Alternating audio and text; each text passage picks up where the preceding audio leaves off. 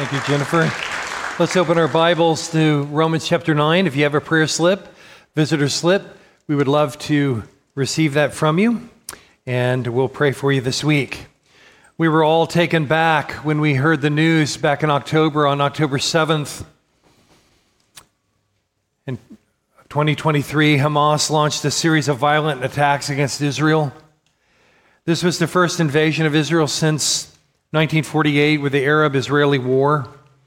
And the sinister raids began in the early morning hours with three thousand rockets launched against Israel. Additionally, there were numerous vehicle-transported and power, uh, powered paraglider invasions into Israel's territory.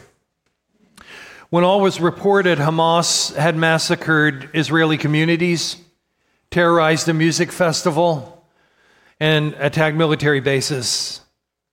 The aftermath of this attack left over eleven hundred dead, eleven thirty-nine dead, two hundred fifty soldiers and civilians were taken hostages, thirty of which were children, and they've been played as pawns since then. Add to these vicious attacks, numerous accounts of rape, sexual assault. The day was labeled the bloodiest in Israel's history and the deadliest for Jews since the Holocaust in modern times.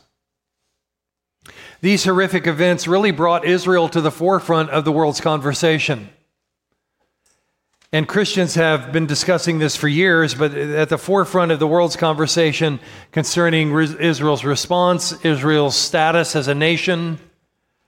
And for Christians, Israel has always been a major topic for us because we don't have to read very far in our Bible to where we see God called Abraham, he called a nation to be his people, and from that was the conduit that would bring the Lord Jesus Christ to us.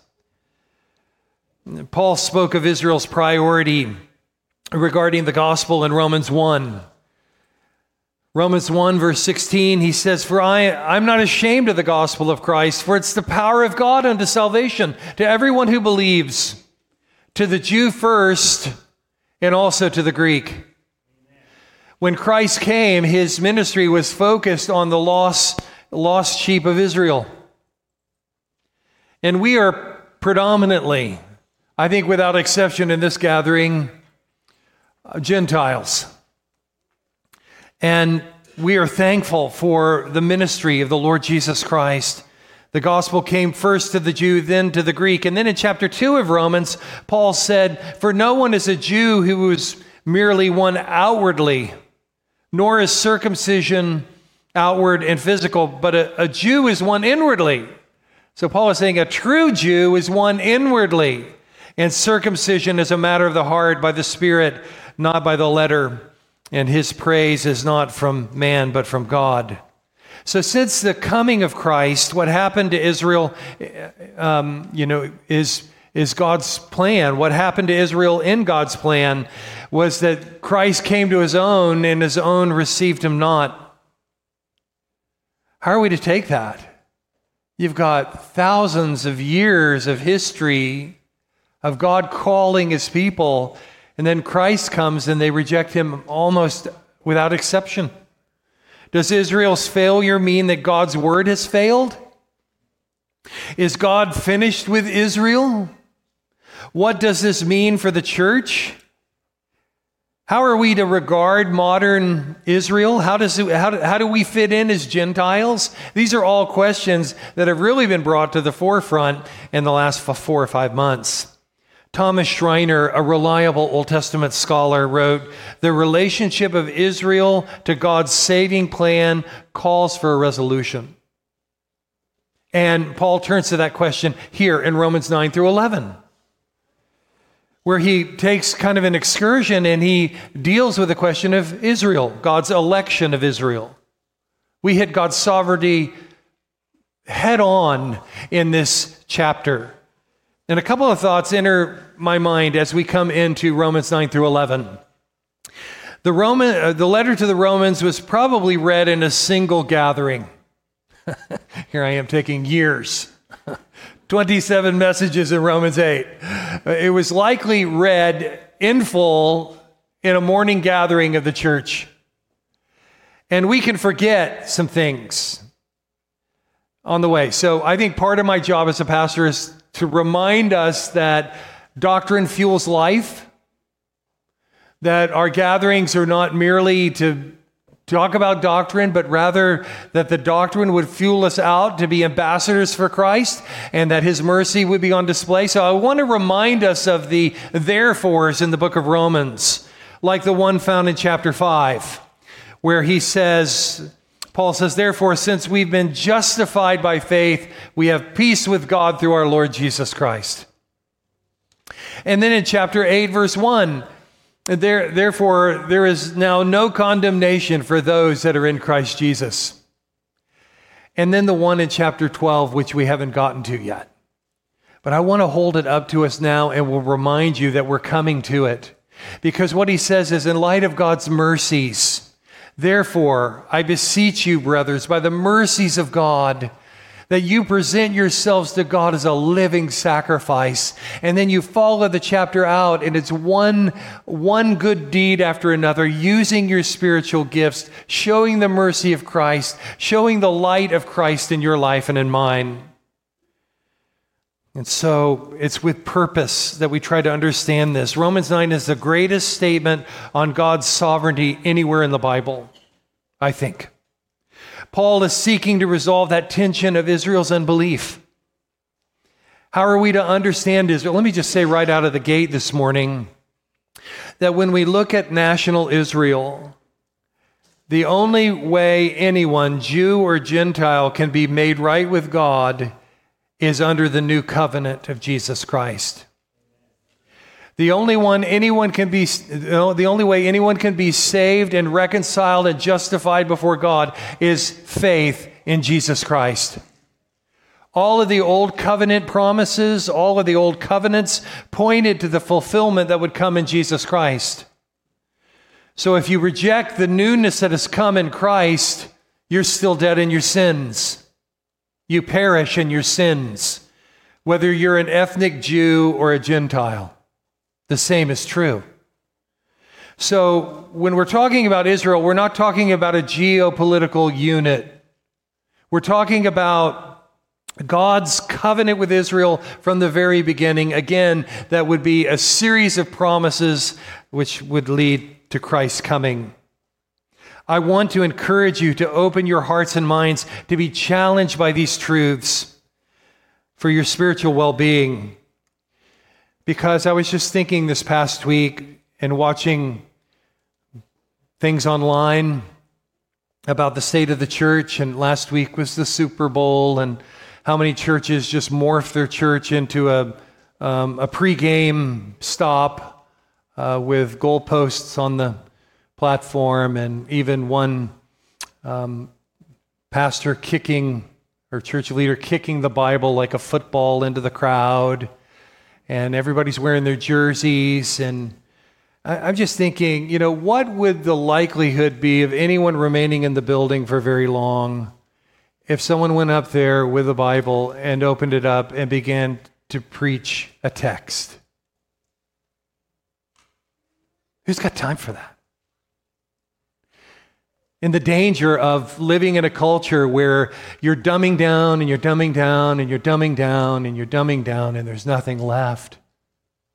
And ultimately you have the world and those who are inclined by its offerings saying, hey, look, we can get the same thing in the world that you guys are offering in the church, and it's better. And so we open the Word of God here to seek to be faithful, to challenge our minds and our hearts with things that will sustain you and support you in Christ. And as we look at the these passages in, in Romans chapter nine, I pray that would feed our soul indeed, that we would rejoice in them. So let's look at several things. Notice the contrast first. If you're uh, following in the insert, this would be number one, blessed assurance. Blessed assurance mingled with great sorrow. So we're just coming out of the last section of Romans eight, and it is a Mount Everest. And then we hit nine, and it's like a wet blanket. Paul's talking about sorrows. He's talking about great sorrows. He's talking about a burden for his, his people, the Israelites. Even though Paul w- was an apostle to the Gentile, Gentiles, he always had a great burden for his people, Israel. In fact, in his missionary journeys, when he would go into a city, he would stop by the synagogue first, and he would spend time there investing in his kindred. And it wouldn't be long before they kicked him out because they didn't want to hear what he had to say. And that was a common response. Oh, there were some exceptions along the way, but by and large, when Paul uh, proclaimed um, the new covenant in Christ, he was rejected out of hand. So you have this kind of um, radical switch from Romans eight to Romans nine. R. Q, R. Kent Hughes described it like this. He remembers sitting in a restaurant on a warm morning when through the window he saw trees suddenly bend to the rushing wind. And the sky darkened as black clouds bore down from the north, and by the time he left the restaurant, the temperature had dropped twenty-five degrees. We all know what that's like, to get a cold front come roaring through in Louisiana.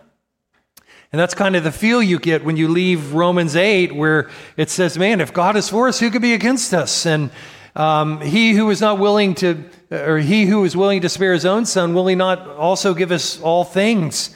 Who can bring a charge against us? What can separate us from the love of God in Christ Jesus our Lord? Not a thing. And then we come to this burden. This burden in Romans nine one. I'm speaking the truth in Christ. I'm not lying. My conscience bears me witness in the Holy Spirit. I have a great sorrow for my people. You have great sorrow for your people? You got loved ones without Christ? Kindred that don't know the Lord? Maybe it's an unbelieving spouse. Maybe it's your kids. Maybe it's a friend you've known for years and they are not interested in the Savior you follow, and your heart breaks for us, for them. And you, you long for them to know the sweetness of your salvation and the value of knowing Christ and being forgiven and made right with God and the hope that He brings. I think we get a little bit of understanding. I have great sorrow and unceas- unceasing anguish. I can imagine Paul thinking, you know, I'm so weary of entering in a, into a town and going to a synagogue and pouring my heart and soul into my kindred and them kicking me out and cutting me off. So the Apostle Paul will take three chapters to address this tension. What, what are we to do with an unbelieving Israel in light of God's elective purposes from the beginning? The unbelievable privileges that God gave to them. And it's hard to miss the application. Would you not say, gathered in this room today, that God has given to us unbelievable privileges? Do you have a Bible in our own language that we can read and study and savor? To have been exposed to Christian teaching all of our lives? To enter the internet and to go as deep as you want to go with sound teaching. There's a lot of unsound stuff, but the sound teaching, it is there for us. And so, by and large, they're unbelieving and therefore cut off from Christ and perishing. How can this be? Is God faithful? Has God's word failed? Which leads us, secondly, a sincere but impossible request. In verse three, for I could wish that I myself were accursed. I, you know, just being honest, I can't ever remember having a thought like that. Yes, I'm burdened for those I know and love that don't know the Lord, but this is pretty radical. I myself were accursed and cut off from Christ for the sake of my brothers. It's a, it's a sincere but impossible request. Paul reveals the depth of his feeling here. He was the apostle to the Gentiles. He had great zeal.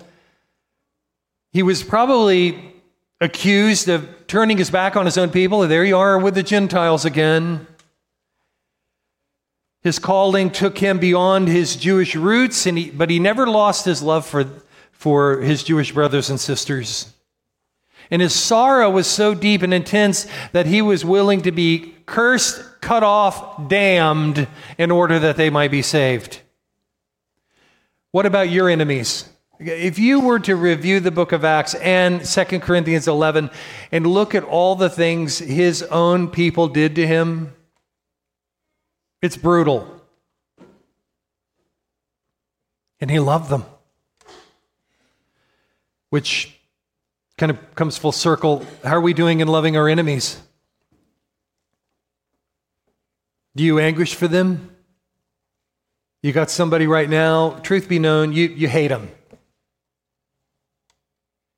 or despise them, or you're just totally indifferent to them.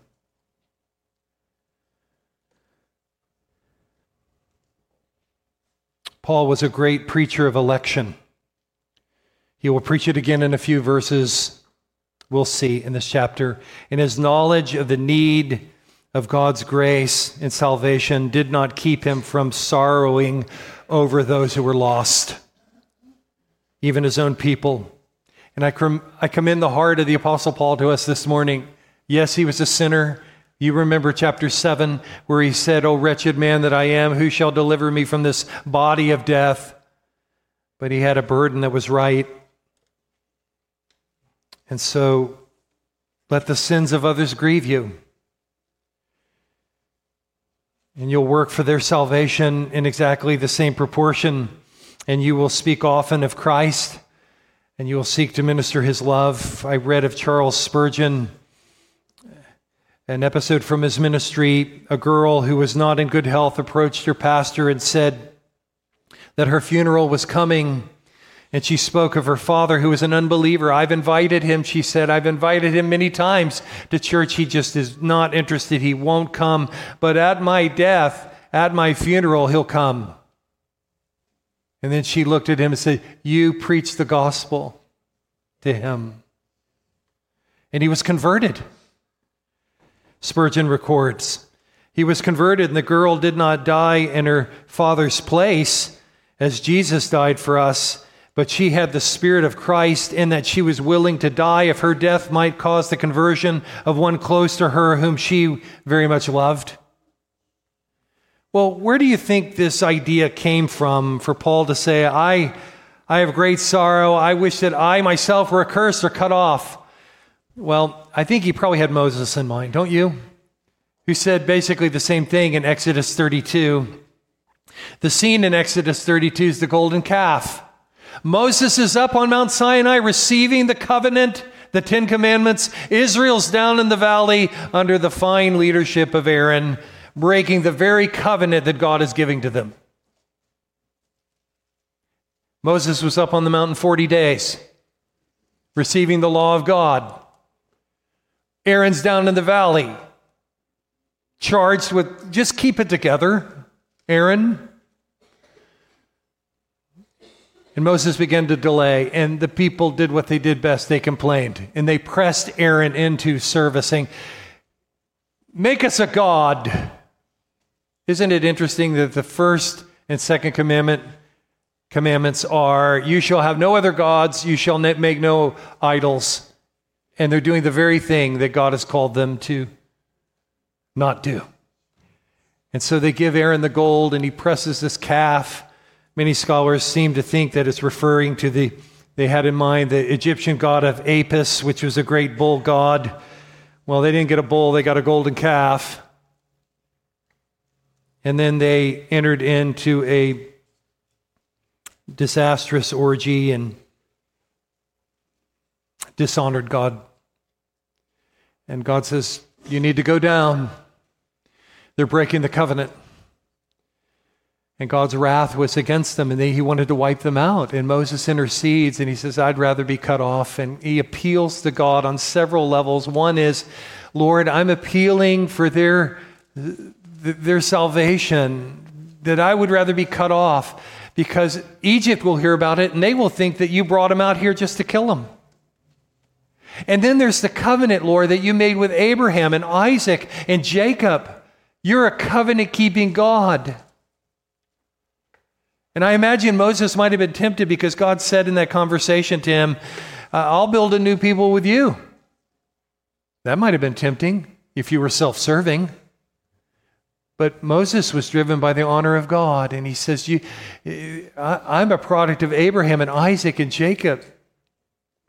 And so Moses interceded for the people, and God was merciful to them as he interceded. Paul knew that Jesus did not receive the full outpouring of, uh, of God's wrath against sins. He knew that Jesus received the full outpouring of God's wrath against sins so that those who come to God through faith in him might be saved. I, nobody can die for your sins except Jesus Christ. Paul, as noble as his thoughts were, could not reverse the situation of the Jews. And so he's anguishing, he's hurting, and maybe you are too. And I think that's part of living the Christian life, is that Jesus was a man of sorrows and acquainted with grief, and there are griefs that we bear in this life, and that we would re- receive them. And this is one, that without Jesus Christ we perish, and we have loved ones in that state. Do we pray for them? Do we seek to minister to them? Do we seek to go- do good to them? And then thirdly, spiritual advantages don't save you. They are given to lead you to faith in Jesus Christ. Look at these advantages, would you? In verses four and five, he speaks of these advantages. He says um, in verse four, they are Israelites, and to them belong the adoption, the glory, the covenants, the giving of the law, the worship, and the promises. We'll stop for now in verse four. But we notice that they were Israelites. They were called to be people of God. God called Abram a stargazing moon worshiper in Ur of the Chaldees and called him to himself to leave his land and his family to establish a people for his name. They're Israelites. If you have faith, the faith of Abraham, you are a, a child of Abraham and belong to the true Israel. You are grafted into the tree of true Israel and are the beneficiaries of all the rest of these privileges. So maybe you you you hear these privileges read, you're wondering, okay, that, that's for them, that's nice. No, they're for you. In Christ, they come to you. All who have the faith of Abraham or are of Abraham's seed are in Christ Jesus. And notice he mentions adoption. Paul uses this imagery of our salvation. Of all the things you could say about salvation, justification, adoption come to my mind, that we're reconciled to God. And he says in chapter eight, verse fifteen, for you did not receive the spirit of slavery falling back into fear, but you have received a spirit of adoption. You've been adopted into God's forever family. If you are a believer in Jesus Christ, you are a son, a daughter of God. Legally declared righteous by faith in Jesus Christ, but you're adopted into a family. And this applies both to Jew and Gentile. The true Israel includes, includes Jews and Gentiles under the new covenant. We've been adopted into God's eternal family through Christ. Notice next, it mentions the glory. And scholars automatically think of the Shekinah glory that rested in the tabernacle and the temple and the house that God filled. And I think it refers to the glory that is to be revealed to us. The glory that is to be, to be revealed to us. I think of First John three. Where it says, see what kind of love the Father has given to, unto us, that we should be called the sons of God.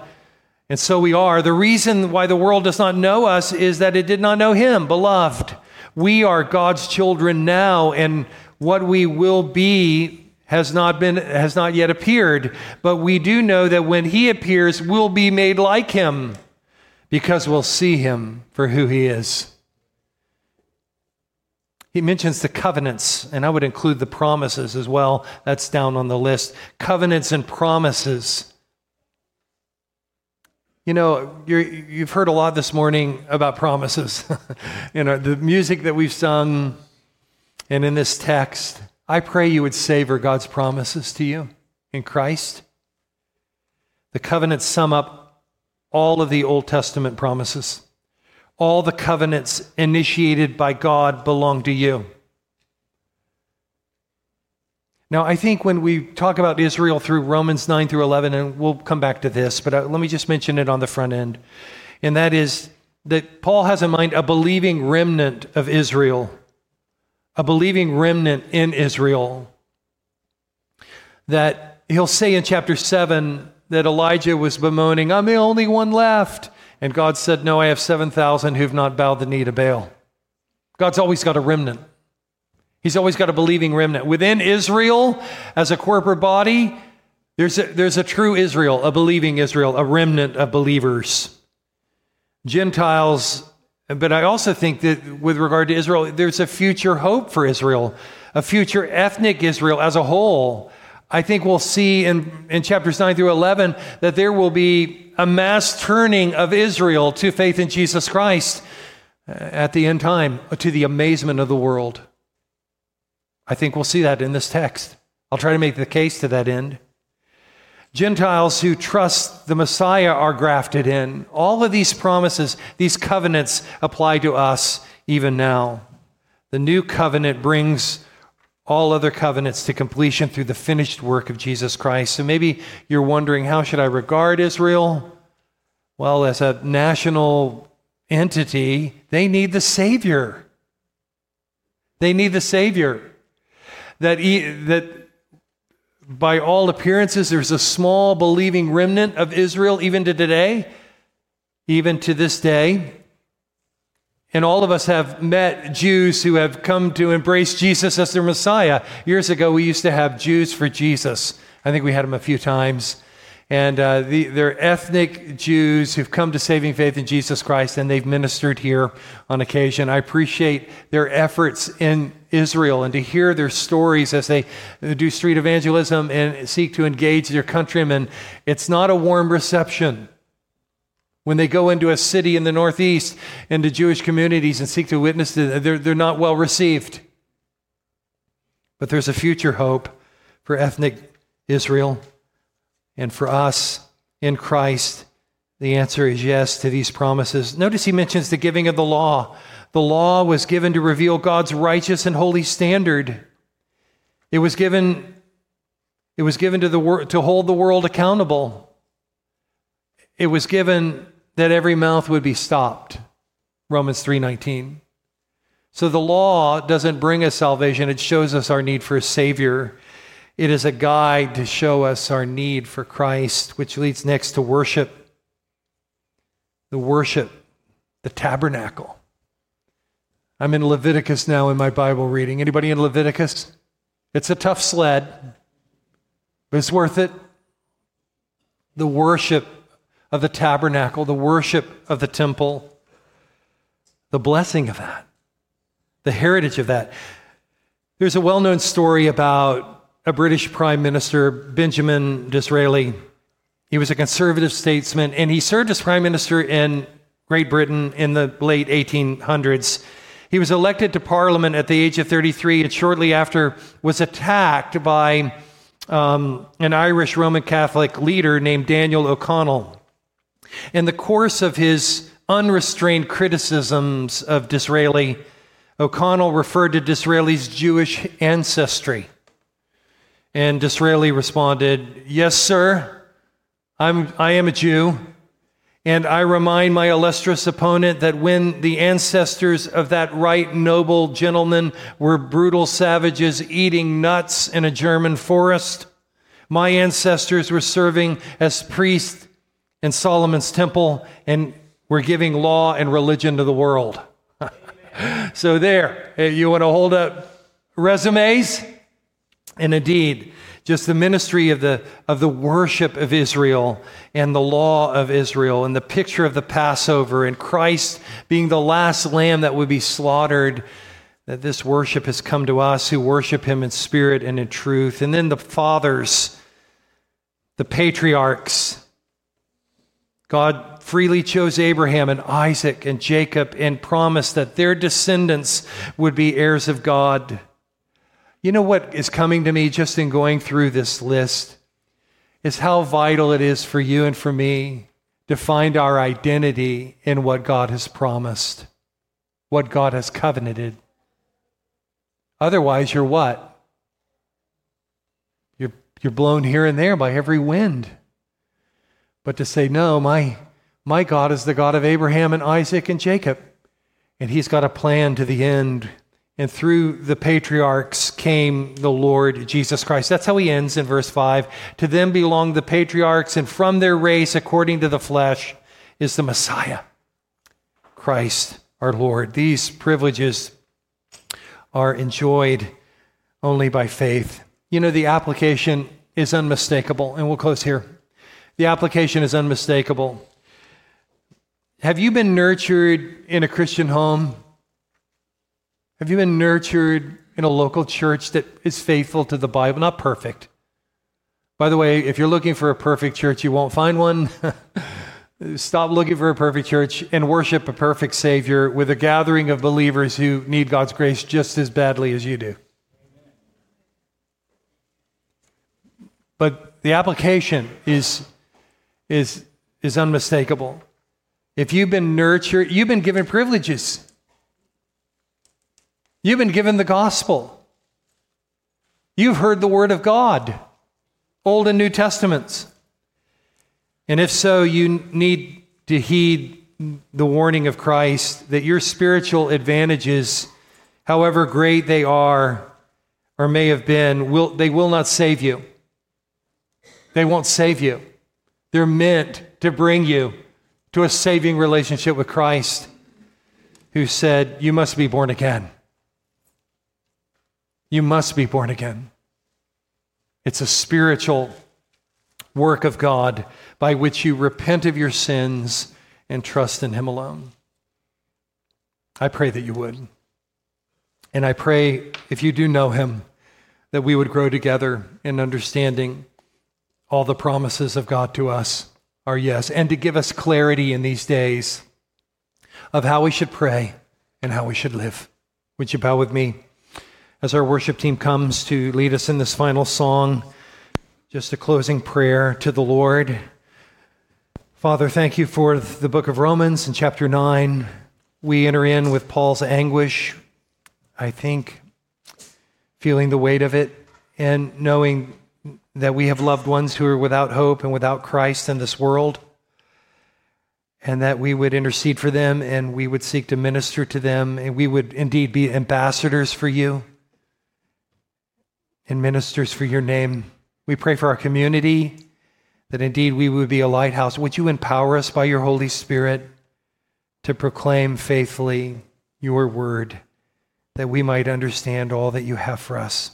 Lead us now as we close out the service. May we do so in faith, and we just yield ourselves to you. In Jesus' name, amen. Let's stand together as we sing.